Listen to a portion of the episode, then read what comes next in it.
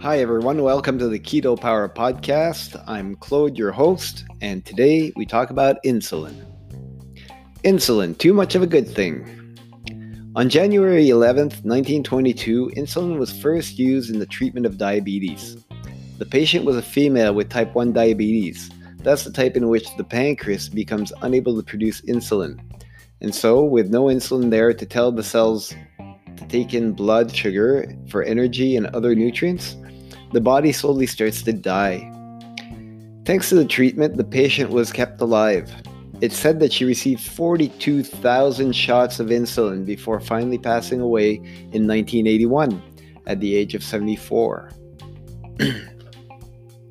While both type 1 and type 2 diabetes result in detectable increase in blood sugars, the root cause of each differs very much. Focusing on the level of glucose in the blood is what doctors typically do in order to evaluate a patient for diabetes.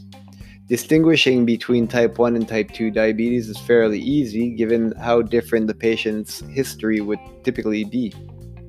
A type 1 diabetic would be rather young and thin, while a type 2 diabetic will be middle-aged and up and rather fat with noticeable gut. That's because a type 1 diabetic has very low insulin in the blood, while a type 2 diabetic has a level that is too high. That is the most important distinction. In fact, if insulin levels were tested in the doctor's office instead of blood sugar levels, it would reveal a pre-diabetic problem in a lot of patients that could then be helped early, before diabetes starts to be a problem. But if your only tool is a hammer, then I guess every problem has to look like a nail. And so the focus on lowering blood sugar with insulin rather than limiting its consumption persists today. Dr. Jason Fung, who has done amazing work improving people's health with success and at very low cost compared to traditional treatments, has a great analogy to describe the mainstream healthcare system and how it treats type 2 diabetes. He compares the metabolism of the cell to someone packing a suitcase to go on a vacation. In this analogy, a type 1 diabetic would simply be unable to open the suitcase because he is missing the key, insulin.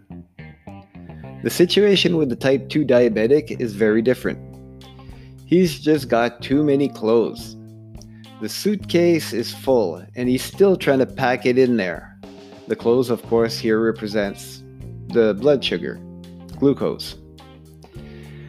So he goes to his doctor for help, and the doctor gives him meds to push more clothes into the suitcase, and so on and so forth.